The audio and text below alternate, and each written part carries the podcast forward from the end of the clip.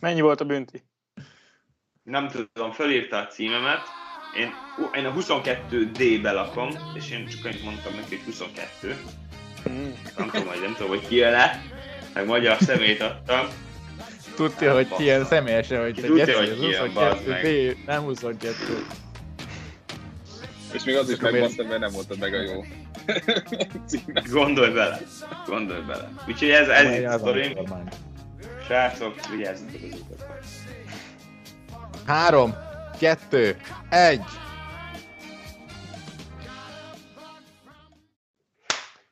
Mi van podcast? 3-as epizód, január 24-e, 2 nappal előbb, mint kéne, nem a jövőnk 26-án is. Itt vagyunk megint, srácok, harmadik hete, én se hiszem el, ti sem. Itt van velünk Sóki Misi, Kocsis Csongyi és csak D. Megint jöttünk, megint itt vagyunk. Beszélünk ma inflációról, mivel hogy minden rettentően drága és senki nem érti, mi van. Utána beszélünk egy picit arról, hogy mennyire siralmas az, hogy a mai fiatalság nem tud elköltözni, nem tud lepattanni az anyai csöcsökről. És picit ehhez témához illően pici hormonterápiáról is beszélgettünk, vagy hormonpótló kezelésről. Igen, szóval mielőtt ebbe belekezdünk, gyors kérdés, srácok, hogy vagytok ma? Milyen a hétfő? Dávid? Hát ez egy igazi geciszár hétfő volt. Esett az eső még Valenciában is. És hát nem tudok sok mindenről beszámolni. Ja, van egy kurva jó kajálda, ahol faszenen grilleznek minden húst, amilyen húst csak el tudsz képzelni. És ott kajáltam, de megvan az, amikor ehetsz te kenyeret, tehetsz te, mit tudom én, vegán dolgokat, babot, az meg bármit, de egy jó átsült, faszénnel átsült húsnál nincs jobb. Ugye ez volt. Ja, meg lakótársam, vegán, és csinált egy vegán quesadillát, és kibaszott jó illata volt, és menjék lakóhányában, mondom, mi ez? Mondom, ez kurva jó. És akkor megkérdezem, és mondjam, éppen vegán quesadillát sem, mondom, na, fasz, és akkor mesélj. És ilyen kukoricaletény sajt, és akkor meg, hogy vegán hús. És akkor mondom, kérdeztem, de végül is, de mi az, hogy vegán hús? És így nézem, mondja, hát vegán hús. Mondom, cicám, az nem egy alkotó elem, hogy vegán. Mondom, mi az alternatíva? És nem kapcsolt a fejében, hogy az nem vegán hús, hanem hogy az valami más, az valami bab, vagy szója, vagy spenót, ami hús ízesítésű. De nem kapcsol. De ettől függetlenül kurva finomította volt. Nekem ez volt a mai napról a legjobb sztori. Csongyi, te mit csináltál? Nálunk is egészen kellemesen -10 fokra ébredtem. Szóval nem nagyon hagytam a lakást, de legalább produktív voltam. Szóval ebben a szempontból jó volt. Misi? Semmi különös, átlagos, unalmas hétfő. Jó sok meeting volt, semmi érdekes nem történt. Az, passza, akkor... Jó beszélgetés. Akkor infláció. És nekem? Hát a izgalmasabb. Na. Csináld meg pörtöltet, még mindig rotyod. Bazd. Annálában úgy szép idő volt, vagy hát szép idő, annál képest nem esett. Az már szép idő. Pár fok van, szóval ugye el vagyunk, semmi extra. Majd kell emótézni a kocsival, szóval... És ki is van egy pici repedés a kibufogón, szóval azt meg kell csinálni. Yes. Ha nincsen kész, az emótin nem megy át, szóval azt meg kell csinálnom. Már vettem hozzá ilyen öntapadós, ilyen kibufogó tépet, amit majd a hőn megszilárdul, és aztán nem kell emótizni. Van egy arab haverom, akit meg kell kennem mindig egy pár fonta, és rá megyünk. Tiszta szívből remélem, hogy nagyon megbasznak. Nagyon mondom, haverom. Átrodossuk. Na minden lényre az, hogy de az is ugye rohadt drága lesz, mint az infláció miatt. Szóval mi is az infláció, és miért is beszélünk róla. Mindjárt körbekezett srácok, hogy ti mit gondoltak erre az egészről, csak egy pici felvezetés. Szóval ugye általában azt jelenti, hogy minden egyes terméknek egyszerre az ára növekedik, és a gazdaság minden területét érinti ez a folyamat. Ugye miért van ez? Mert hogy több pénz kerül a rendszerbe, és emiatt a pénz ereje csökken, és ezt olyan szinten lehet érzékelni, mint elmegy az ember minden hétköznap a boltba, és hirtelen a tejára az felfelé megy, és egyre kevésbé tudja az ember megvenni a tejet. Most éppen egy pár számot, Magyarországon az infláció jelenlegi értéke, amit én találtam, lehet, hogy ti más találtok, az 7,4%-ot találtam én, az USA-ban 7%, ami 1982 óta nem volt ilyen magas, és az Európai Uniós átlag az 2021 novemberében mérve olyan 4,9-5,2%. Ezek mind ilyen nagyon nagy rekordok mostanában, szóval nagyon-nagyon drága minden. Az inflációt általában ugye a fogyasztói árindexsel számoljuk, a CPI vagy a Consumer Price Index, ami egy egyszerű kísérlet, hogy beletesznek közgazdászok nagyon átlagos élelmiszereket egy kosárba, és aztán, hogy idén mennyire tudják meg, hát hogy idén mennyit tudnak venni abból a kosárból, meg jövőre. Na most, mit gondoltak? Jó az úgy, hogy van nekünk ilyen infláció, vagy nem hosszú távon? Serkenti a gazdaságot, vagy nem? Misi, neked mi a véleményed, mint bankár erre a dologról? Bank. Ja. Hát az, hogy jó-e így, az biztos, hogy nem. Tehát, hogy az nagyon magas. Ugye mostani, igazából én valami ilyesmit olvastam, hogy 4 fölött az már az extrém magas, vagy mit tudom, 3,75 fölött, vagy valami ilyesmi. Igen, hát ez a hyperinflation. Hát most ez gyakorlatilag, tehát 7,4, ez brutális, főleg, hogy ráadásul nagyon sokan mondják, hogy ennél sokkal többet érzékelnek, mármint, hogy, mert ugye te is mondtad ezt a kosarat, amit összeraknak, ez nem feltétlenül jól reprezentál, tehát hogy ez ugye egy átlagos embernek a fogyasztását reprezentálja, van, aki ebből erősebben megérzi, van, aki gyengébben. Mindegy, tehát durva, semmiképp sem jó így. Alapból ugye jó, hogy azt mondják, hogy egy egészséges 2-3% az jó, de hát ez így semmiképpen sem. Csonyi, te mit gondolsz? Hát szerinted kéne valamit tenni ellene? Hát mindenképpen, főleg úgy, hogy a kedvencem azt, hogy most 7,4 vagy mennyit mondtál a Magyarország infláció, berakod a bankba, szerintem kamatbetétre kapsz 2-3%, szóval hogy ez a berakod... Annyit már nem kapsz érte. Nem kapsz annyit, szerintem sehol. De hogy nem tudom, egy ilyen minimális, hogyha be akarsz fektetni valamivel, akkor már 5% hozamot hozol, 5-10 között, akkor már azt mondta, hogy már jól hoztad. Hát az elég hoztad. Ja, igen. Ez így van. Akkor már tényleg nagyon jó vagy, de most gondolod, hogy abban 7,4 az így megint emelni az infláció, ez olyan, amikor a bankba berakod a pénzt, jóváírásra, kamatjóváírásra kapsz 30 forintot, és az SMS-re kiküldték, levonnak 60-at. És így ott állsz, hogy köszi, de hogy akkor ez így fölösleges volt. Hát ez semmiképp sem jó, főleg nem ilyen erősséggel. Ja, nem tudom, mit lehetne ezzel nem tenni, hogy annyira nem értek ehhez, hogy gazdasági tanácsadást adjak ebben a témában, de ezt nézed mindenhol, nem csak a napi bevásárlásban. Dávid, neked van valami véleményed erről? Én véleményem annyi, mint az összes embernek, hogy most ez szar, hogy kevesebbet ér a pénzed. Én nyilván nem tudom már megmondani, hogy mi a megoldás, én egy személyes tapasztalat, amit szerintem te is érzel benni, vagy hát a Csongi, te is, amikor külföldön laktál, nem tudom.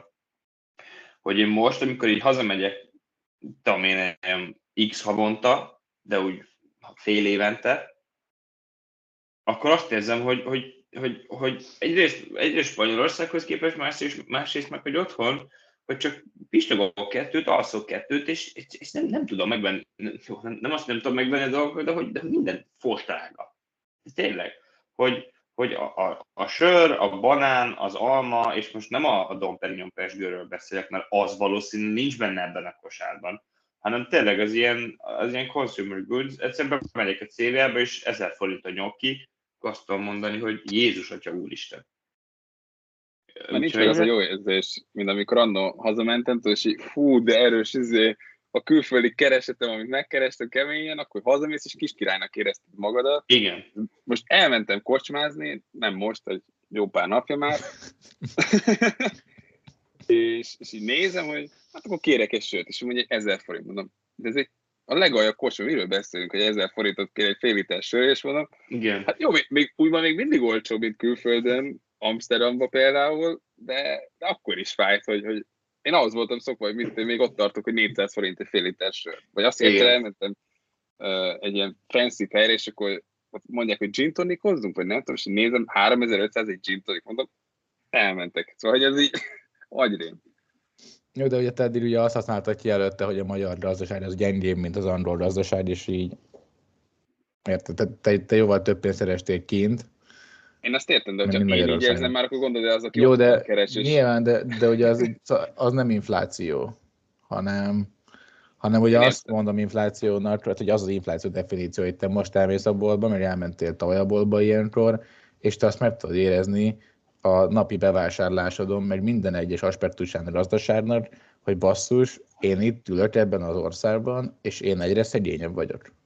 De ezt mondja egyébként, hogyha jól értem, hogy igen. Korábban, igen, amikor elment, nem azért mondja. Jobban, de korábban, tehát, hogy jobban növekedtek az árak Magyarországon, mint kint, nem? Tehát, hogy jó, de a Csonyi ezt... De attól még azt is jelenti, hogy az infláció, érted, erősebben nőtt itt is, mint a Hollandiában én úgy tudom, hogy kevesebb, mint itthon például. Szóval ott is magas, azt hiszem valami 6 körül van éppen most, de attól még itt erősebben veszted el az értékét. Jó, csak hogy te belehozol még egy olyat, ugye, ami ugye az FX átváltása, hogy az euró forint árfolyamat mi belehozod, ami nyilván ugye az infláció tükrözi valahol. De azt mondom, hogy én ezt egyre megérzem, aki itthon van, és még kevesebbet keres, az még durvábban érzi ezeket a változásokat. Tehát itthon azért, nem tudom, 2000 forintból, hát nagyon nehezen érsz meg már. Egyébként ez tök jó, hogy most mindannyian másik országban vagyunk, hogy nálatok egyébként mennyire érzik így a környezetetekbe az emberek az inflációt? Mennyire van ilyen, azt mondom, hogy pánik, de hogy reagálnak erre valamit az emberek, vagy ilyen tök közömbösek? Otthon vagy külföldön? Nálatok mindenki, ahol most van. Közömbös egyelőre. Nem nagyon szokták mondani ezt. Az én környezetemben nem nagyon hallok róla. Itthon többször beszélnek róla. Benni, Angliában? Bocs, Dávid?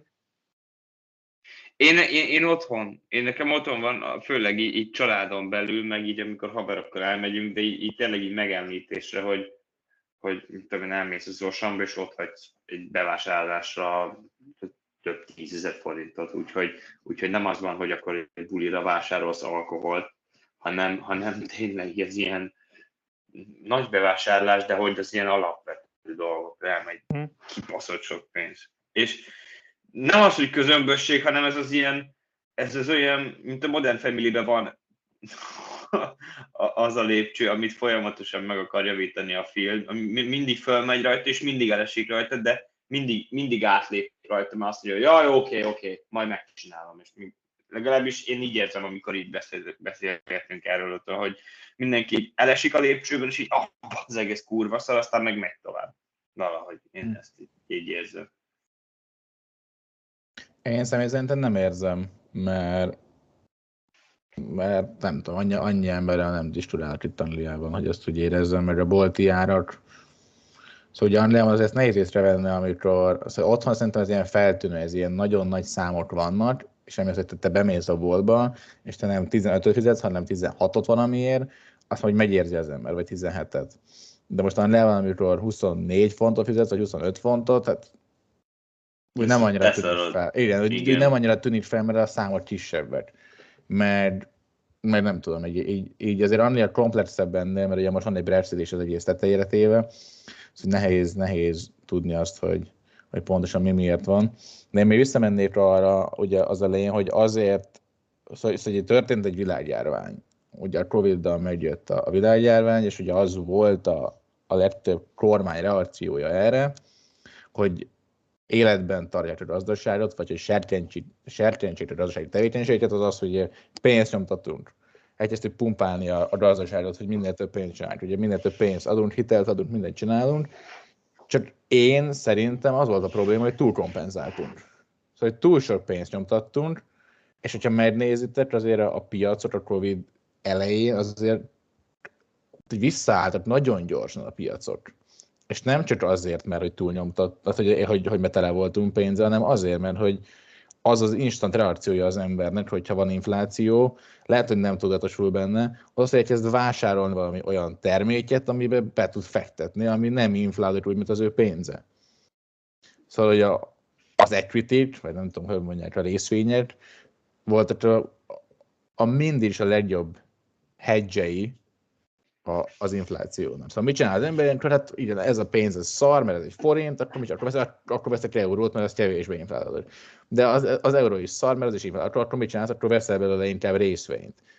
Vagy aranyat, vagy bitcoint, vagy a tököm tudja micsodát, vagy valamit, ami nem inflálódik. És most, hogy még mindig pénzt nyomtat minden kormány, vagy talán mostanra tartunk, hogy elkezdtek ezen gondolt, amikor már rég nem kéne, itt tovább döngölik az összes árfolyamot.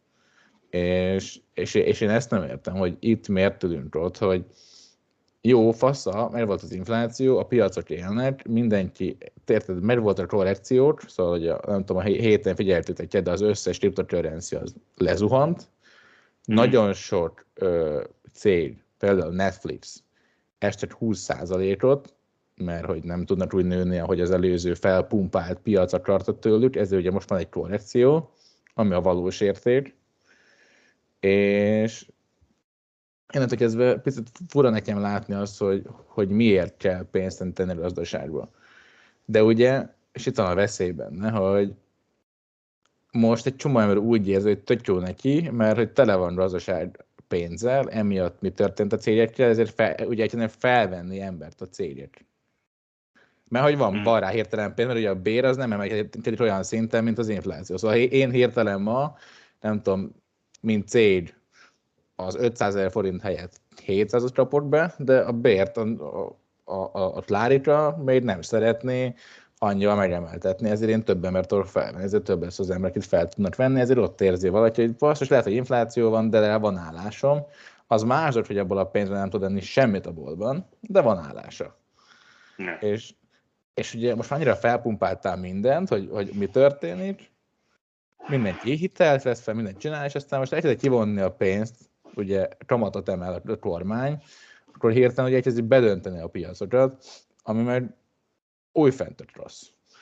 Szóval itt ugye az egy kérdés, hogy kell nekünk egy, és ez lehet, hogy egy picit ilyen anarchista, de kell nekünk ez a pár ilyen elbaszott ember, aki tudja kezelni a monetáris politikát, és ők el tudják dönteni azt nekünk, hogy mi mennyi pénzt nyomtassunk, mint a Magyar Nemzeti Bank, vagy mint a bármilyen nemzeti bank, vagy tényleg jobb lenne valami olyan eszközt használni, mint akár a bitcoin, ami by definition nem tud inflálódni.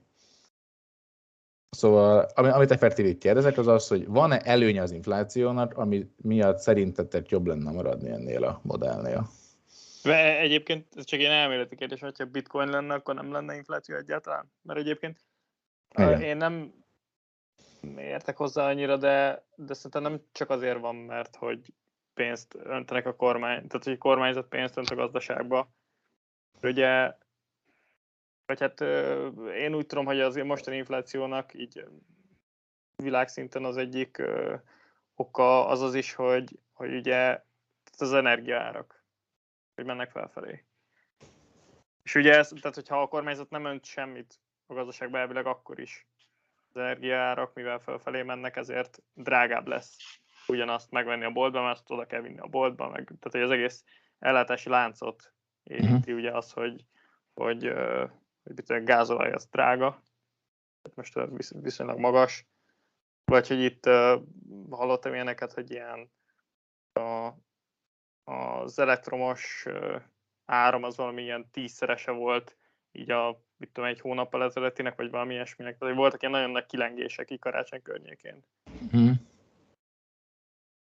Picit intermezzo ide, hogy srácok, hogyha akartad csinálni egy jó bizniszt, akkor akkor el kell menni Szudánba bitcoint bányászni. Mehetünk tovább, ott a legolcsóbb az áram.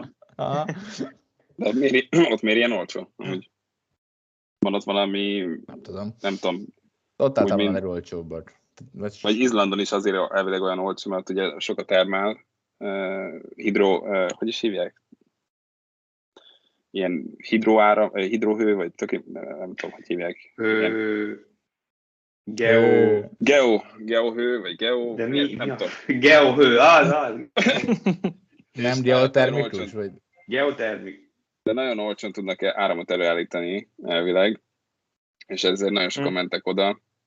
De ahogy a Misi mondta, hogy szerintem is inkább itt arról van szó, hogy itt az áram, meg az energia az nagyon drága lett.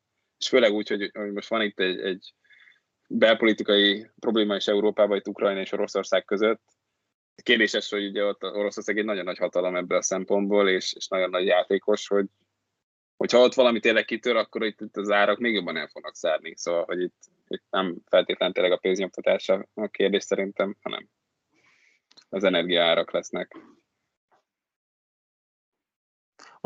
Valószínűleg egyébként mind a kettőnek a hatása az benne van. Tehát mind a kettő számít. És mi volt a kérdésed, Benni, az eredeti? Hogy van-e erre szükség? Vagy... Igen, van-e szükség a inflációra egyáltalán? Tehát ugye az a mondás, hogy az... Nem az volt a kérdésem, van-e szükség az inflációra, hanem az volt a kérdésem, hogy jó-e az nekünk, hogy ez ilyen centrális hatalomnál van a monetáris rendszer, mert hogy ezek a bohócok akár tudnak egy csomó jót csinálni, egy csomó rosszat is csinálni. És az a kérdésem, hogy jó-e az, hogy tudod inflálni a pénzt, vagy nem? Mi az alternatíva? Hát majd csak bitcoin nem tudsz inflálni, vagy bármi, ugye valami olyan eszköz, amit nem tudsz inflálni. Most például ugye az aranyhoz volt kötve a dollár, hosszú ideig, azt nem tudtad inflálni, és aztán mit csináltál? Levetted. Szétszették a dollárt, hogy tudd inflálni, hogy fel tud pörgetni a gazdaságot. Bocs vagyok. De ugye itt ez a kérdés, hogy az ilyen kriptó körül, meg a blockchain-nel, hogy ez tök jó, hogy nincs egy központi szereplő, csak a kérdés az, hogy az emberek készen állnak egy ilyenfajta magántulajdonra, hogy amikor tényleg ők irányítják a saját értékeiket, és itt nincs egy középszereplő, csak mi annak, hogyha tényleg elveszted, nem tudom hányszor volt, az elvesztették a jelszavukat, piff, anyukám, ott. De most nem erről beszélek, Csony, most arról most te soha nem fordtál aranytömböt a kezedbe, amit az MNB-nél tartanak. Ezt meg lehet csinálni távolról is. Szóval most mit csinálni? Elhiszem az MNB-nek, hogy van annyi aranytömb. Vagy nem, hogy holnap bemehetsz. Tehát, hogy bemehetsz, de mit tudom én, cash-sel, 20 000 cash-sel, na akkor szeretnék enni aranyat. Mert hogy ez mögötte van. Ugye? Ugye, csak azt mondom, hogy szerintem az, hogy te most felhozod egy private key-t, értem, hogy vannak ilyen technikai dolgai a customernek, de most én ugye a policy-ről beszélek, a központi bank a rendszereiről. Picit egyébként ez ilyen kapitalizmus, hogy mennyire jó, ez olyan kérdés, mert ugye ez ugye a modern gazdaságban az pörgeti a gazdaságot, ugye, hogyha van egy infláció, egy ilyen egészséges 3%-os infláció. Ha nincs, akkor nincs az... És inkább azt mondom, hogyha negatív, tehát mondjuk egy nagyon erős negatív infláció, ugye, vagy deflációnál, ugye te azt tudod mondani, hogy nem veszel semmit, mert úgyis olcsóbb lesz. Tehát ugye mindenek az ára az csökken. Ez igazából elodázza azt, hogy vásároljanak az emberek. Most éppen ma nem veszem kenyeret, mert holnap után olcsóbb lesz. Nem a kenyeret, nyilván nem alapélelmiszereket, de mondjuk egy monitort, egy autót, egy ilyesmit, az ráér, és hogyha 2 év múlva olcsóbb lesz, akkor később veszed meg. Minek vegyem meg most a házamat, hogyha 3 év múlva 10 millióval olcsóbb lesz. Így van, és egyébként azt akartam csak mondani, hogy ugye ennek a fordítottját csinálja az infláció. Pici infláció az meg pont, hogy pörgeti, akkor jobban költesz. Legalábbis ezt mondják. Ez így is így a modern kapitalista gazdaságot ez elvileg hajtja. hogyha most azt akarjuk kivenni a képletből, hogy most kell-e infláció, vagy nem kell infláció, akkor ez kicsit így ezt kérdőjelezi meg, hogy ami szerintem így nagyon messzire megy. Abban nem mennék bele. Jó, akkor játszol a gondolattal. Megtartja ezt az inflációt, és úgy... Mit értes ez az, hogy megtartunk egy inflációt? Tehát senki se ült le, hogy akkor ma akkor 7%-os infláció lesz. Ez árstabilitásra gondol, amire elvileg egyébként ugye a központi bankoknak figyelniük kell. Tehát ugye ők szabályozzák ezt mindenféle. Hát, hogy nem jól szabályozzák, mert ugye... Hát nem jól szabályozzák, ez úgy tűnik, de igen. Erre gondolsz, nem, hogy igen, ilyen árstabilitás. Amióta levették azt, hogy az aranyhoz még a dollár, és úgy már előtte is így volt, de amióta levették valami fix, hagyják ezt a supply oldalt, nem tudom magyarul, hogy van hirtelen, azóta minden évben gyengül a dollár. Kínálati oldal egyébként. Kínálati oldal, igen. Hogyha ezt úgy meghosszabbítod, akkor mi a vége? Nem tudom, hogy 100 év múlva, akkor mi a vége? 500 év múlva. Mindenki, nem tudom, bemész a boltba, veszel egy almát, és $1500. És ott tűz, hogy bazd meg. Hát, amúgy... De ilyen volt Magyarországon, nem ez a hiperinfláció, hogy akkor elkezdtek nullákat hozzáadni, és utána azt mondták, vagy Romániában is, hogy mit tém, 1 millió lej volt valami, meg 10 millió lej, meg ilyesmi, és utána azt mondták, hogy jó, akkor most leveszünk 3 nullát, minden marad, és most 3 nullát kevesebb. Denominálás, igen, vagy valami ilyesmi. Igen, az... akkor ez történne. És itt tök jó, mert ugye lehet csinálni bármit bárkivel, mert túl nehéz, denominálják, és ti csinálja azt is, valamilyen állami cég, Feri majd megcsinálja, haverünk, és akkor sok pénzt lesz.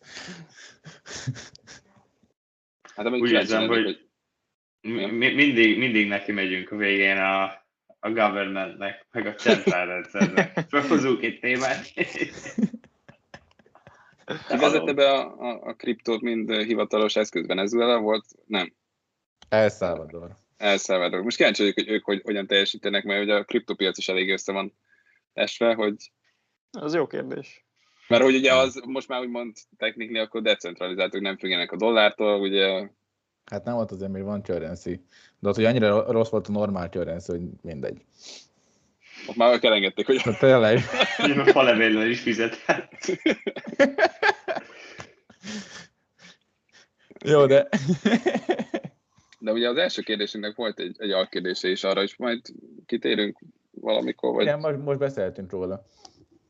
Vagy itt odaírtátok, hogy akkor az euró potenciális bevezetése, hogy ez most kampányban van. Tehát annyi éve benne volt, már mindenki mondta, hogy bevezetjük az eurót. Talán kérdéses, hogy jól járunk-e, vagy nem. MZP mondta most azt, hogy ugye azt nem tudom, valami 5 éven belül szeretné bevezetni az eurót, olyan hasonlót mondott. Ki mit gondol erről? Dávid, erről mit gondolsz? Neki. Én kurvára örülnék neki, mert Szlovákiának is eurója van, és ez egy lépés arra, hogy normálisan tudjunk élni egy ilyen international világban. Mert azzal, hogy én most Spanyolországban élek, és itt euróba keresek, és hazamegyek, és ott meg forint van, és ez az egész szopódás a kettő közötti váltással, árfolyammal, meg ugye azzal, hogy Magyarországon forint van, szerintem sokkal jobb lenne a gazdaságnak, hogyha egy olyan fizetőeszközünk lenne, ami egy widely elfogadott fizetőeszköz. És nem kellene a spanyol turistának a Eurochange-be állni a Váci utca sarkán, és váltani a forintot, hanem jöhetne a saját eurójával és fizethetne. Most nem tudok belemenni abba, hogy én kielemezzem azt, hogy ennek makroekonomiai hatása az milyen lesz. Én csak azt tudom mondani, amit én látok, hogy annyiban leegyszerűsíteni az én életemet. És szerintem sokkal jobb adta az egész gazdaságnak, és mindenkinek. Az már más dolog, hogy ezt bevezetni, ez nem 2 perc, még nem. nem egy kis falat, de szerintem ez egy kurva jó lépés lenne.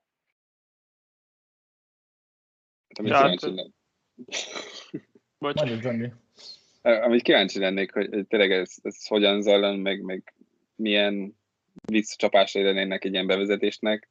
Ugye vannak olyan országok, ahol hivatalosan nincs bevezetve, de rengeteg helyen tudsz mondjuk euróval fizetni. Megint csak Romániát tudom felhozni, hogy ott nagyon sokszor házat veszel, vagy autót veszel, vagy akár fizetésedet is néha euróba kapod meg, hiába amúgy a román lej a hivatalos fizetőeszköz. Meg azt hiszem, van még másik ország itt Európában, hogy hivatalosan nem lehetne az övé az euró, de ott is euróval fizetnek mindenhol. Szóval, hogy lehet, hogy vannak olyan megoldások, hogy nem kell feltétlenül bevezetni, csak azt mondjuk, hogy innentől kezdve amúgy fizetni euróval, és már elfogadjuk. Szóval szerintem nem tudom. Ez egy jó ötlet, de akkor meg kell szabályozni az árfolyam változást. Mert hogy, ugye az, hogy mit tud mondani a bolt neked árfolyamban. Mert ugye az a baj, hogy most elmész valahova, és azt mondják neked, hogy 250 forint per euró. És ott vagy, hogy hát a faszok 5 euróval, mert hogy... Benzinkutakon szokott ez lenni, azt hiszem. Hogy itt az eurót 3,30-ért váltjuk, és akkor így... Meg a Mekiben láttam mindig azt, hogy kicsit erősen váltjátok itt az eurót. Igen, szóval, hogyha azt szabályoznád, akkor az megnyitna az utat arra, hogy akkor a bolt már lehet, hogy inkább fordulod el eurót, vagy ugye azt mondaná, hogy jó, akkor elfordulunk eurót is, mert hogy én már azt mondom, hogy én azzal fizetek. Mert akkor már ugye a SEPA network-ön tudunk szetörölni, és már minden install, és amúgy a boltnak is jobb, hogy ez megvan. Na mindegy, szóval szerintem ez egy jó gondolat, amit a Csongi mond elő a folyamatról. De Misi, lehet, hogy neked van egy másik rálátásod így a banki szektorból? Hát nem onnan, csak az, hogy mondjuk így kiemelném azt, hogy egyébként mi a hátránya az eurónak. Egyébként érzelmileg én tökre, nem tudom, így egyetértek Dáviddal, hogy én is örülnék neki. Meg ugye ez szokott a melletti érv lenni, hogy nyilván tranzakciós költségek, az ilyen átváltások, azok csökkennek. Viszont ugye a hátránya meg az, hogy akkor van egy Európai Központi Bank, ami ugye meghatároz mindent. Ugye abból a szempontból rossz, mármint így Magyarországra nézve, hogyha mit tudom én, azt mondják, hogy jelenleg az Európai Unióban így nagy átlagban élénkítésre van szükség, és akkor elkezdenek, nem tudom, kamatot csökkenteni, de mondjuk Magyarország nincs ebbe benne, akkor az nekünk szívás. Tehát, hogy ha nálunk meg pont kamat emelésre lenne szükség, mert mondjuk nagyon magas az infláció, vagyis nem is az, hogy magas az infláció, hanem mondjam, ilyen túlpörgetett a gazdaság, akkor ugye nekünk bele kell illeszkedni ebbe a mintába. Tehát ez csak ennyi, hogy ez szokott amellett lenni, hogy miért ne legyen bevezetve, mert ugye így van egy saját monetáris politika. De egyébként tényleg így, tehát mondom, amúgy a megoldás az azt lenne, hogy ki kell számolni. Igen. Nem tudom, hogy lehet kiszámolni. Megdöbbentő. Ki kell számolni, megéri, vagy nem éri meg. Mennyit ad vissza az a tranzakciós, meg mit tudom, minden egyéb, ami a bevezetéssel jár, és hát mit veszít milyen valószínűségekkel a másik oldalon. Meg ez a folyamat közül mennyire szenvednénk ezt meg, mert azt hiszem Görögországnál volt az, amikor bevezették hirtelen, akkor nagyon megérezte ott a gazdaság, hogy mindenki jaj, de jó euró, aztán így semmit nem tudok venni. Jó, mert amúgy hirtelen ugye, szóval most el tudja játszani azt Magyarország, hogy itt hogy van bármilyen gazdasági tevékenység, vagy az egy kisebb országod, de amikor bejön az euró, már hirtelen nem tud eljátszani. Mert a multi annyit fog fizetni érte, amennyit fog fizetni érte euróban neked. És az nem tudod átválgatni, nem tudod többet nyomtatni, nincsen, nem tudod make-upolni az árfolyamokat, hát hogy mögötte egy ilyen kormány, akinek ugye meg kell védeni a saját érdekét, mert ugye meg kell még egyszer választani, és ugye erről megvéd téged.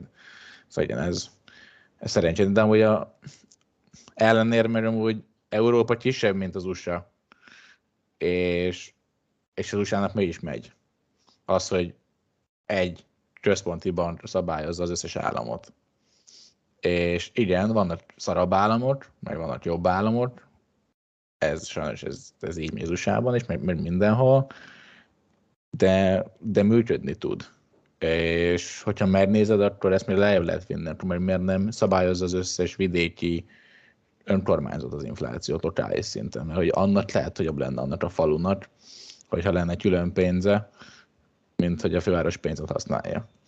Szóval mindig lehet lejjebb menni, és így most ugye ez tök kényelmes neki, mert van egy történelmi háttere, hogy hát ugye az az országhatár, meg a Trianon, meg a tököm tudja, meg a pengőből jövünk, és egy picit lehetne tovább lépni. Szerintem.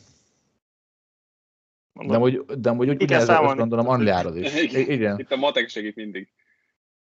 Szóval amúgy szerintem hát, hogy én Brexit előtt ezt gondoltam volna Angliáról is, mert mi a szarért nem tud Anglia bevezetni egy eurót.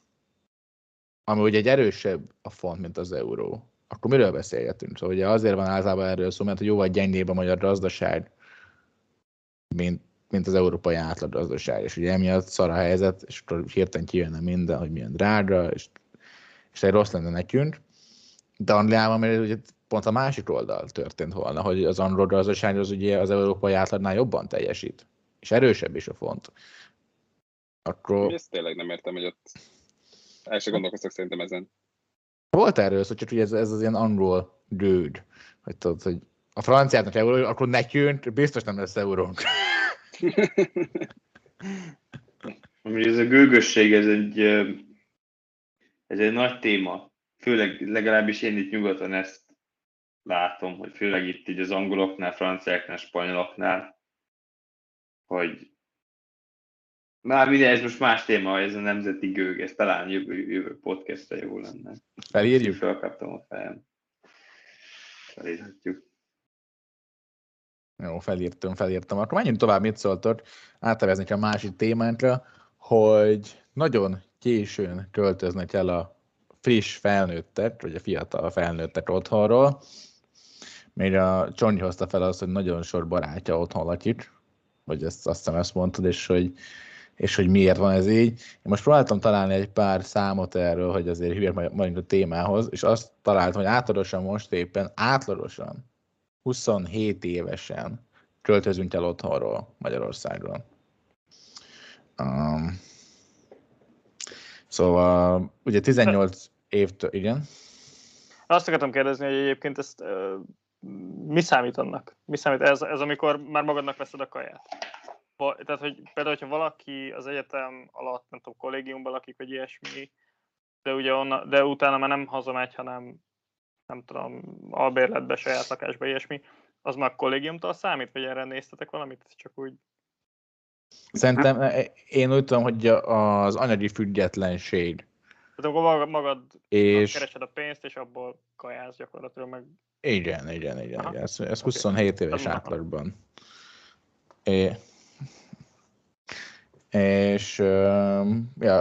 Szóval Svédországban a legmagasabb, mert a legalacsonyabb, és Horvátországban pedig a legkésőbb költöznek el. Hogy költöznek Horvátországban? 31,4-et látok. Igen. 29,9 a nő, és a férfi 33,6. Ja. Szóval... Nekem egyik spanyol haverom mondta, hogy... Bocsánat. Egyik spanyol haverom mondta, hogy nem tudom, már pont följött ez a téma, és ő mondta, hogy kérdeztem, hogy őt nem zavarja, ő is már 24-25, és kérdeztem, hogy figyelj, hogy te otthon ugye családdal laksz. De hogy jaj, persze, és nem szokott néha fölbaszni. Hogy mi? Mondom, hát figyelj, hogy tudod, otthon vagyok. Anyád! És akkor mondod, hogy hát, hogy ő ez egy elven. És akkor így kérdeztem, hogy akkor ez hogy működik itt Spanyolországban, és mondta, hogy itt Spanyolországban ez tradíció, hogy az egész család hogy próbál minél jobban, ameddig csak tud együtt lakni nagymamával, nagyapával, kutya, macska. És hogy vannak alkalmak, esetek, ahol tényleg 30 pluszosan itt otthon laknak. És lehet, hogy te már keresel, de hogy otthon laksz. Most igen, ez egy kérdés, hogy mit veszünk annak, hogy egyedül hogy te financially meg tudsz állni a lábadon, vagy úgy tudsz megállni a lábadon, hogy nincs ott anyuci, aki most rád, mert szerintem a kettő az különböző. Hát figyelj, én most itt azt látom, itt azt mondja ez a cikk, hogy az északi országokban, ugye Svédországban hamarabb elkezdenek dolgozni a fiatalok, mint például Horvátországban, így az anyagi függetlenedés útjára is korábban lépnek, mint például a dél-európai országokban. Szóval szerintem ez az anyagi függetlenség és az, hogy nem egy tető alatt laksz a szüleiddel. Jó, de amúgy, hogyha beronszod, a 27 átlagban az nagyon magas. Szóval hogy az valószínű, hogy inkább ugye az, hogy te független vagy pénzügyileg, mint az, hogy te máshol laksz. De ha te független vagy pénzügyileg, mert én most magamról beszélek, én 18 évesen elmentem otthonról Angliába, és rohadtul nem voltam független anyagilag, mert a szüleim pénzén éltem, de egyedül éltem, és egyedül tehát egyedül főztem, mostan vasaltam, és saját... Intézted a papírmunkát. Igen. És szerintem az, hogy valaki,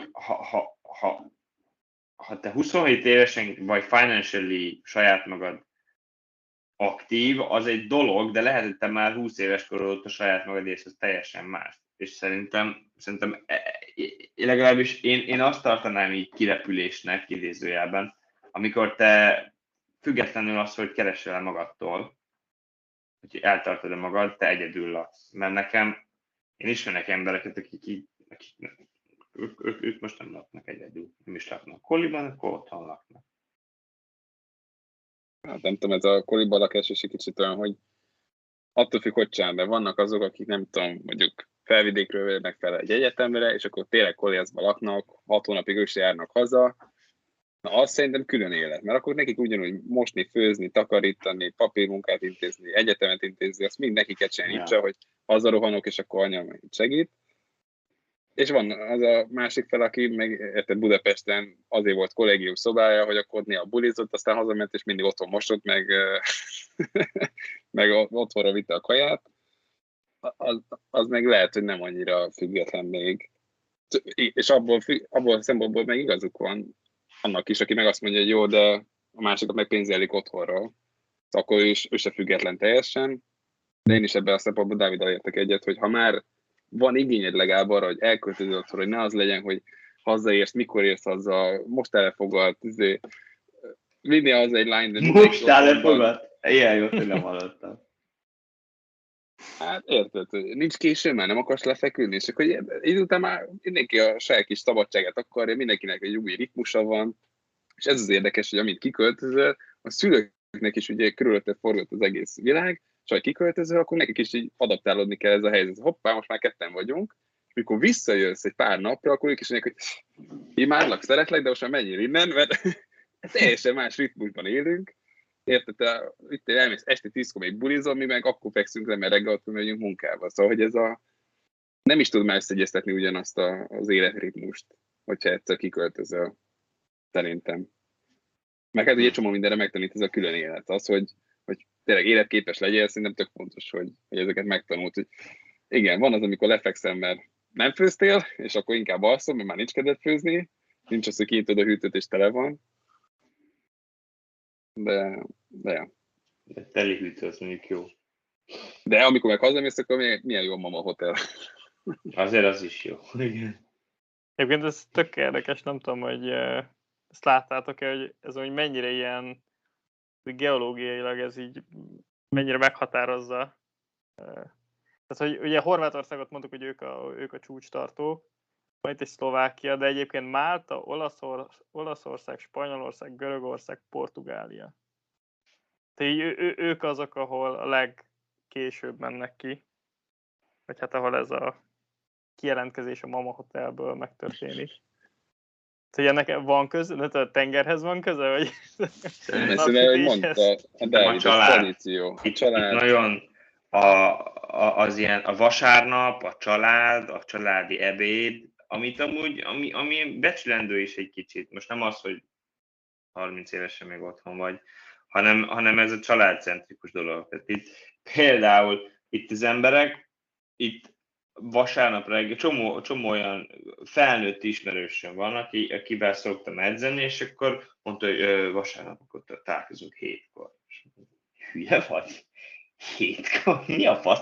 Ott van az egész nap arra, hogy edzünk.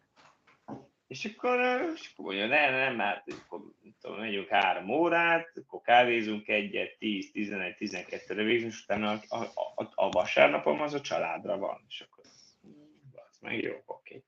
És nekik ez tényleg vasárnap, akkor összejön a család, és megesszük a nagy paellját. És ez a portugál, ezek a latinoknál, olaszoknál, hát az olaszoknál főleg. Ez így van. Szerintem amúgy még hozzátartozik az is, hogy ha jó idő van, akkor kevesebb időt töltesz bent, ergo otthon. Szóval nem tűnjél fel annyira, igen, hogy maradtál. Igen. Még azért svédeknél. Ja, a svédek azért rohannak, mert vagy. 18 és fél év az átlag.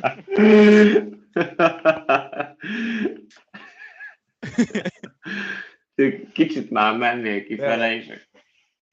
És itt külök a teraszra lemegyődni, és -80. De tényleg most a svédeknél lakásból szerintem inkább költöznél be egy családhoz Spanyolországban, mint a sajátodhoz. Amúgy ez jogos. Ott nincs hol menekülni, bassza meg.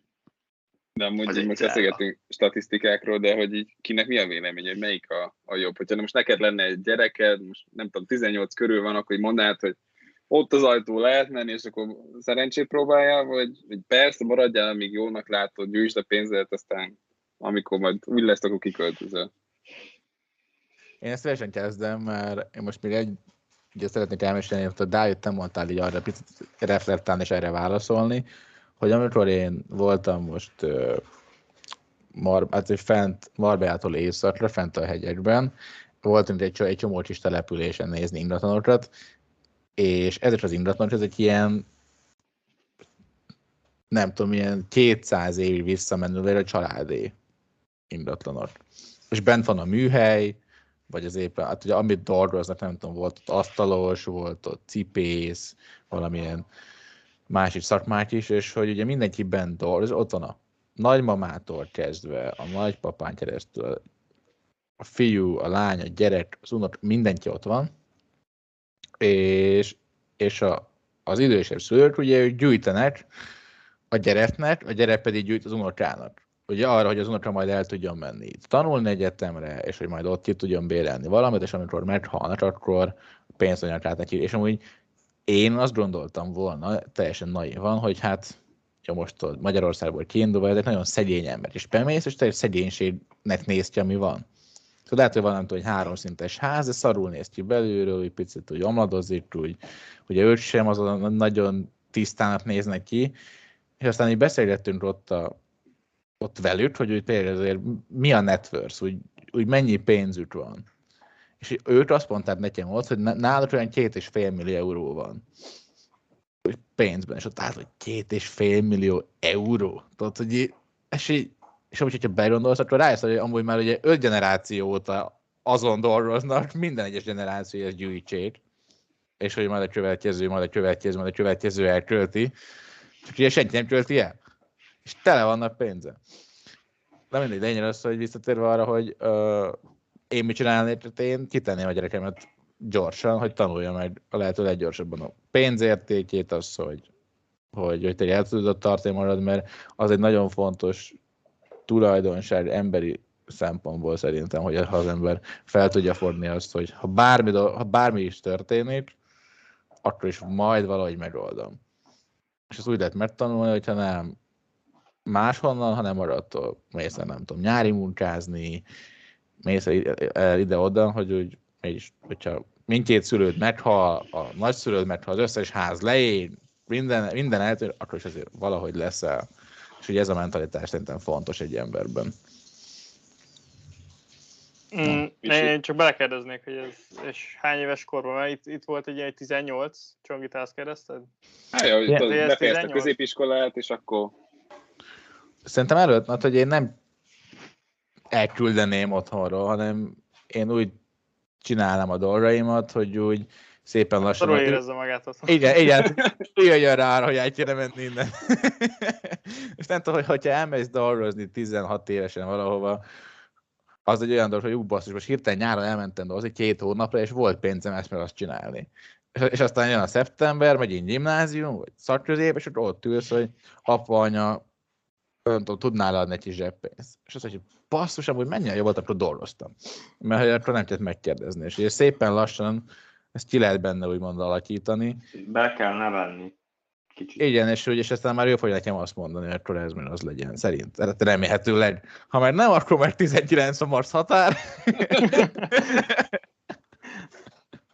Van egy éve, aztán hello. Hogyha az ember átgondolja, van nem tudom, 2 gyereked, vagy ott a 3, 2, vagy a 3 között van nem tudom, 5 év, akkor az neked, hogyha 18 éves korban mindenkit elküldesz, akkor az egy 23 éves projekt, az a 3 gyerek. 23 év. Azért az egyszer élünk, hogy én ott hosszabbítatom őket. Hát igen. De igen, ez a nevelés kérdése, hogy mondtuk, hogy most ki hogyan van nevelve. Meg a másik az, hogy ha el is mész és kipróbálod, legrosszabb esetben tényleg nem jön, nem tudsz fizetni a számládat, ki kell költözni a lakásból, még mindig van esélyed hazaköltözni a szüleid, ha jó szüleid és olyan szüleid vannak, akkor ők úgyis nyitott kézzel fognak válni, hogy jó, nem sikerült, megpróbáltad, állj lábra, itt nálunk tudsz lakni, addig aztán megpróbálod újra. Szerintem. Mert amúgy szerintem fontos a cél. Szóval volt egy csávó Dávid kint Szotonban tanulni, nem tudom, hogy hívták, csak egy évig volt kint, a BMR-re jött mesterezni, és ő mondta azt, hogy hát ez hihetetlen, hogy ő itt ennyi pénzt elkölt, és hogy ő hazamegy, mert hogy lehet, hogy itt nem tudom, kint keresne havi szinten 2500 fontot, de hogy otthon keres, nem tudom, $500,000, de hogy mivel nincs szállás, mert számlát, mert semmi, mert hazaköltözik, ezért jobban megy neki otthon dolgozni. És ő aztán hazament, és mondta, hogy most nem tudom, valószínűleg még otthon fog lakni 10 évig. És aztán vesz egy ingatlant. Mert hogy az a cél, hogy legyen saját ingatlanja. Szóval van ilyen, szerintem... Ja, fura volt a csávó. Én azt mondanám egyébként, tehát, hogy én értem ezt a részét is, de én Beninnek adnék igazat, hát így veled értek egyet, hogy ez ilyen pszichológiailag nagyon fontos, vagy nem tudom, tehát ahhoz, hogy mondjam, a felnőtté válásnak egy szerves része, tehát hogy az úgy nem fog neki működni, vagy nem tudom, szerintem fura lesz az ember, aki most azt mondja, hogy nem tudom hány évesen volt ott, mint 22, 32 évesen, lehet, hogy tényleg meg tudja venni a saját lakását, de nem tudom. Addig hova viszont a barátnődet, vagy? Hát... Igen. Most nem is csak az, csak egyszerűen ez az önálló döntések, és nem. Tehát hogy ott ő mindig igazodni fog ugye a szülőkhöz. És azért... Nem tudom. Persze, szerintem benne is el tudja mondani meg Dávid, hogy amikor először kiköltöztünk, és akkor így magadra kell főzni, mosni, és nem tudom, minden évben átköltöztünk egy másik erre, másfajta mosógép, és így baznak, akkor ezt is meg kell tanulni, ezt most hogyan kell, most ez nem új most, vagy nem tudom. Szörnyű. De nem azt mondom, hogy ezek az apróságok azért nevelnek téged, hogy rájössz, hogy jó, eltömödik a mosógép, akkor ki kell venni egy szűrőt. És így beszélsz emberekkel, akik ott vannak mindig, és így azt látod, hogy életképtelen. Azt, hogy nem tudja, hogy miket kéne csinálni, vagy hogy elromlik valami, akkor meg lehet javítani, vagy hogy néha meg kell pucolni az ablakot, és akkor mondjuk több fény jön be. Ezek olyan alapvetőnek tűnnek nekünk, de... Meg kell pucolni az ablakot? Azt szoktam majd pucoltál ablakot. Nekem volt egy lakótársam, aki mondta, hogy ezt így megcsináltuk, és mondja, miért tényleg több fény jön be? És mondom, és ez komoly? Szóval ez így nem mesek le egyből, hogy ez így működik, hogy... Dávid, szerintem te egyszer pucoltál előttem ablakot, amikor lehánytad este. De ablakot még nem hánytam le. De emlékszem, hogy egyszer Southamptonban ablakot pucoltunk ecettel. És az kb. 5 éve volt. De azt, hogy tudsz főzni, érted magadnak, legalább egy rántetet meg tudsz csinálni. Hát hány olyan ember van, aki rántetet nem tud megcsinálni? Vagy egy teát. De mondjam, hogy mi a durva, hogy szerintem én, amikor hazamegyek, vagy nem tudom, hogy ti ezzel hogy vagytok, de én visszafejlődök ebbe az én lárvába. Teljesen.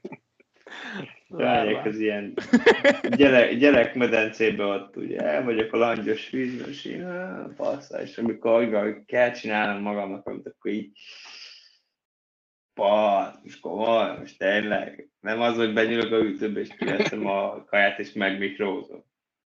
Igen, és úgy fel vagy baszta, mi az, hogy nincsen Kinder Pinvinton?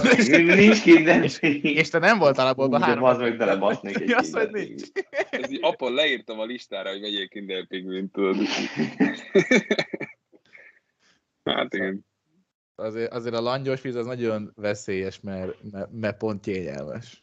Pont kényelmes, és pont, hogyha sokat vagy benne elázik a bőröd, és akkor, de úgy nehéz kijönni, mert akkor hideg van, és akkor meg kell törülködni, és ameddig nem száradsz meg, addig nem jó. Viszont úgy hallottam, hogy a bőrödre jó a hormonterápia. Na igen. Gondolsz? De a harmadik és egyben utolsó témánk. Micsoda átkötés. Hormon. Ha sokat voltál a langyos vízben, akkor szétmálik a bőröd, és attól málik még szét a bőröd, hogyha öregedsz. És az előző adásban volt ez a David Sinclair-es téma, mert nem tudom milyen ügyben, vagy milyen kontextusban, de meghallgattam a podcastet, és a Joe Rogannek elég sok ilyen podcastja van, ahol hát ez az anti-agingről beszélnek, és az a dióhéjban az a sztori, hogy te a tesztoszteronnal, növekedési hormonnal és minden ilyen hormonális csúcspontod az most van nekünk, 24-25 éves korunktól. Csak lefele megy. Hát ez csak lefele megy, és jobban hízol, a hajad hullik, kevésbé áll a farkad, kevésbé leszel energikus, izomtömeget csökken, szóval minden ilyen kevésbé leszel, memóriát is veszel, tehát öreget. És azzal, hogy te lövöd magadnak a hormont, nem, most nem úgy mint a Rock vagy a Schwarzi, hanem hogy te microdosingba, te szép lassan elkezded, és nem most, hanem 45 évesen szépen adagolni magadba kis adagba a hormont, azzal te ezeket a dolgokat, nem azt mondom, hogy visszafordítani, de lassítani tudod, és te 60 évesen te még azt mondod, hogy az unokáiddal faszával el tudsz menni focizni, anélkül, hogy az izületeid és az izomdatod megadná magát. És ezen gondolkoztam már, hogy ez milyen kurva jó, hogy lehet ilyet csinálni, csak hogy én szúrnám magam 45 évesen minden reggel az ágyból kikelve,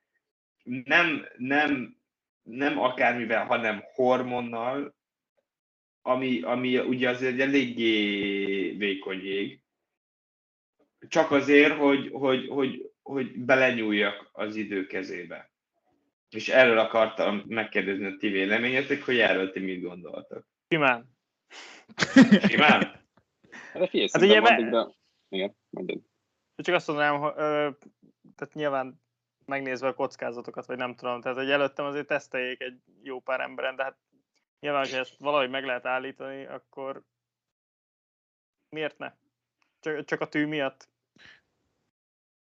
Biztos, nem csak a tű, mert az most egy vérvételnél is ott van, hanem hogy te egy olyan, azért a hormon az endokrin rendszered azért az egy eléggé olyan dolog, aminek ott balanszba kell lennie, hogy ott ne baszódjon el semmi. És megint nem vagyok orvos, és nem tudok jó tanácsot adni, csak hogyha ebbe belenyúlsz, például olyan mellékhatásai vannak, hogy elkezdenek zsugorodni a tökeid. És azt, hogy most ez, mert ugye te kívülről kapod a dolgokat, és nem pedig a saját tested állítja elő. Te nem fogsz, azt hiszem, hogy te infertile leszel, miután te kívülről adod magadnak, szóval ezt nyilván gyerekek után kell. Szóval vannak ilyen dolgok, amikkel meg kell birkóznod, a jobb élet. Két egyet egy csapásra? Nem tudsz mit erre. Figyelj, én most itt azt olvasom, hogy nem muszáj magad szúrni. Szóval jó kenheted is magad kenőccsel, meg ilyenek is vannak. Tehát, hogy ezt te szedheted bárhogy.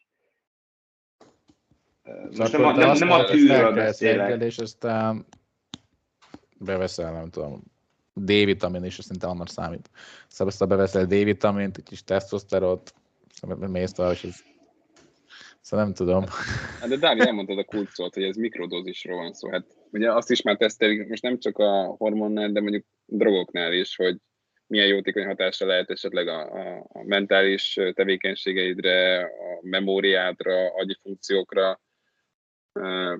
Szóval, hogyha megtalálják azt a mikrodózist, ami pont annyira jó, hogy neked hatásos és segít, de nem rombol semmi mást, akkor miért ne? Én is szeretnék teniszezni, nem tudom, 80 éves, amit látok Amerikában, hogy csinálják. Érted, az én nagyszüleim meg már így a járókerettel alig tudnak menni, meg nem tudom, kimegy a nyári konyhába vissza, és mint egy maraton futott volna. Ja. Szóval, hogy... Mint én. Ja. Egyébként ez most hol tart? Tehát, hogy erre van valami haladás most? Vagy ez... Én annyit tudok erről, hogy ez azért még nem úgy néz ki, hogy te besétálsz a házi orvoshoz és fölírsz. Tehát, hogy ez nyilván nem ott tart. Ez ilyen kísérleti stádiumban van? Vagy nem tudom, valaki már próbálkozik? Vannak klinikák. Tehát vannak klinikák, hogyha te elmész egy endokrinológushoz, és egy dokihoz, aki téged fölmér, neked tényleg kell, mert neked alacsony, és neked úgy alacsony, hogy a saját életkorodhoz képest is alacsonyabb az átlagnál, akkor talán föl tud írni, és akkor neked meg kell venni. De ez nem, tehát, hogy ez nem úgy működik, hogy jó, akkor most önt elküldjük egy műtétre, hogy kivegyük a manduláját. Hanem ez neked, ez geci sok pénz is. És vannak ilyen spéci klinikák, konkrétan Panama City az egy nagy hotspot erre, mert ott még az ilyen stem cell therapy is hatalmas, ami megint egy másik téma. Ami egy ilyen, hát az is egy másik téma, de az lényeg, hogy ez még az elég gyerekcipőben van arra, hogy te csak besétálj és beszedd. De akkor ti vállalkoznátok, ehhez tetszik. Én nem tudom. Ugye, én most azt nézem, hogy szerintem azért nincsen még déta, mert hogy aki ezt csinálja, még nem halt meg. Lehet, hogy van benne valami. Pontosan. De a Dan Bilzerianről lehet megnézni képeket, mert ő mondta azt, hogy ő ezt azért csinálja, mert hogy ez fasza, és hogy ez jó. Csak izmosabb, jobb az életkedve, jobb a minden faszább. Mondta, hogy a tökei összementek, de hogy... És figyelj, hogy azt lehet tudni, hogy mondjuk, ha csinálsz egy ilyen Dan Bilzerianos hormonterápiát a piszinton, akkor mennyi pénzről tesz rá? Szóval nem tudom, mennyibe kerül az összes gyógyszer összesen, amit be kéne venni. Biztos, hogy nem olcsó. Tehát csak egy sima vitaminokról beszélünk, már azok olyan áron mennek, hogy... Hát most itt nézem, how much does hormone replacement therapy cost? Lehet, hogy inkognitóba kellett volna, mert... Na mindegy, tehát itt azt írja, hogy average annual cost $1,400–2,100 per év, ami annyira nem sok. Hát azért az állásom. Az nem kevés azért. Nem kevés, de... Hát igen. De figyelj, ha belegondolsz, mondom, csak ilyen arckrémek, meg ilyen szemkrémek, hát ott is van itt $400 egy ilyen kis tubus, érted? Szóval, hogy a szépségért, meg az egészségért a világpénzét el lehet kérni, mert hívják az emberek. Mert hogyha egyszer beleesel ebbe, és ugye elkezdesz hinni ebben az egészben, mert nem tudom, te szedtél valamit, és akkor ettől jobban leszel, akkor még beljebb mész, és még beljebb mész, és már a világ összes pénzét eltört, és aztán jön egy újabb doki, egy újabb ötlettel. Egy még jobb termékkel. És a végén már egy ilyen tiltjából járó gyógyszertár leszel. Annyit hadd tegyek hozzá, hogy nagyon jót mondtál, amit elfelejtettem mondani, hogy ha egyszer elkezded, és ugye tegyük, van egy-két éves kúrálót, vagy hogy tudom én 38-40-ig azt mondod, hogy most akkor tolod, és toltad. És ugye az emberi agy, meg az emberi rendszer úgy működik, hogy valamit kap, akkor mint otthon leülsz. Azt mondja, gyerek, menetszek kis langyos, el vagy. De amint te lejössz róla, az neked vagy soha, vagy nagyon több év, mire visszaáll a te hormon háztartásra. Szóval, hogyha te egyszer elkezdesz ebbe beleállni, akkor azt te tolod végig. A padlógáz a végéig. Mert az magától nem áll vissza. Igen, ez például, mint amikor be vagy rúgva, de kokózol, és ugye iszol rád, de az ember nem érzi, hogy a része, elmegy a kokó, és halálészed leszel. Csak hallottam, hogy ez így van. Igen, ezt a hallgatóknak mondjuk. Már elévült. Ezt csak mesélték, ugye? Csak mondták nekem. Szóval nem tudom, én amúgy ezen törődnék, hogy eltérzeném, mert hogy szerintem az a fura ezért, mert egy csomó olyan dolgot tud történni, amiről nem beszélnek. Hogy nem tudom, szedd be ezt, mert aztán nem tudom, kedve alszod a krémmel, jól el leszel, és komoly. De hogy jön egy olyan szituáció, ami mondjuk nem úgy egy általános szituáció, hanem csak fél általános, nem tudom, mondjuk felkelsz másnaposan, és rákelsz egy ilyen krémet, nem beveszel egy tablettát. Szarabbul leszel, vagy jobban? Vagy érted, vagy nem tudom, vagy áll a répád egész nap valami, mert hogy éppen tetyelát ittál, és azzal valami olyan volt a... nem tudom. A reakció. Szóval egy csomó olyan egy csész, amit szerintem ki kell tapasztalni egy csomó embernek ahhoz, hogy te belemenjél. Amikor kelsz fel másnaposan, és nyúlsz így a kataflamért, és így megvan, és így pacintasz így három bújt, tak, és így nézed, kataflamos tasak kisimzsupoltól, és így bazdmeg, és így állsz egész nap. Nő így a szakállat, az meg, azt a kurva egy ősebben lett. El kell mennem edzeni egyet most.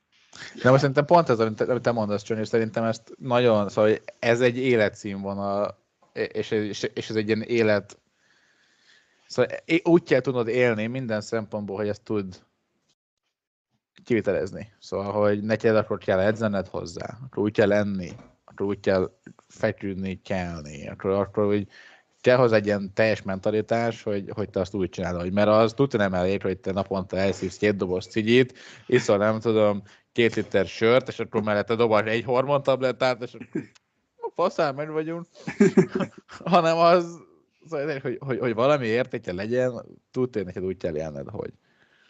Kár. Meg nem tudom, hogy hogyan nézek, ilyen fiatalos legyek, ugye azt mondják, hogy az UV-sugárzás egyik ilyen legnagyobb ilyen tényező ebben, hogy ugye senki nem kenni naptejjel az arcát, és akkor ezért kezd el hirtelen ráncosodni, mindfog, meg nem tudom, hogyha erre odafigyelsz hamar, akkor ezzel nagyon sokat tudsz arra tenni, hogy úgy nézzék ki, hogy még fiatalosabb vagy.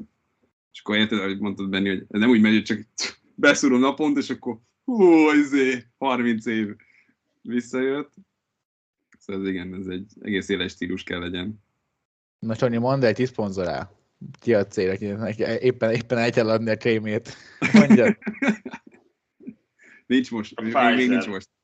A Pfizer szponzorál? A vakcinában is hormon van. Hát de figyelj, most már teljesen örökké van. Kártyám, szóval leszarom. Amúgy basszus, ennyi minden belefér a vakcinába. 5G, chip, hormon. Agykontroll? Agykontroll, tényleg. Ja. Na jó van. A gyerekek! Köszönjünk el, srácok, mert szerintem ennyi volt már, így is túlcsúsztunk. 1 óra 7 perc plusz az elején lévő 20 perces beszélgetésünk. Teljesen jó, belefér. Hát akkor mindenkivel találkozunk jövő héten, szerdán, és mi van podcast? Halló. Mi van podcast?